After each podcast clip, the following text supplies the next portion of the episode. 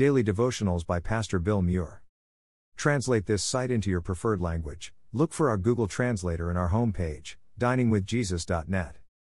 Traduce este sitio en tu idioma preferido. Busca nuestro traductor de Google en nuestra página de inicio va, diningwithjesus.net.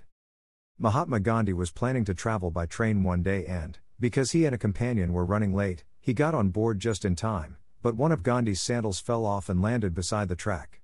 They stood there watching his sandal go off in the distance, when Gandhi did a strange thing. He reached down and removed his other sandal and threw it along the track, where it landed beside the other sandal. His friend was puzzled by this rather odd behavior and asked why he had done it. Gandhi said, One sandal is no good to me.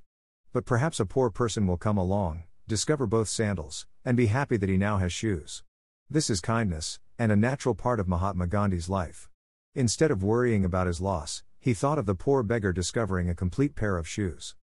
What is the best example of kindness we can think of? The Bible says that God is the essence of kindness.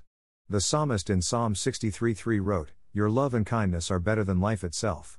In Psalm 107:1, TLB, he says, Say thank you to the Lord for being so good, for always being so loving and kind. Another verse says, Give thanks to the Lord for he is good, his loving kindness continues forever. Psalm 136:1 TLB. It seems a common theme that runs through much of the Bible, a message of praise for the qualities of God's kindness, mercy, a God who is slow to get angry, full of love and compassion. Here's another verse the Lord is fair in everything he does and full of kindness.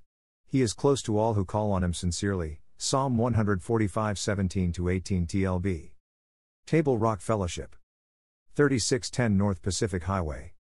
Medford, Oregon 97501. Copyright 2022 Table Rock Fellowship, all rights reserved.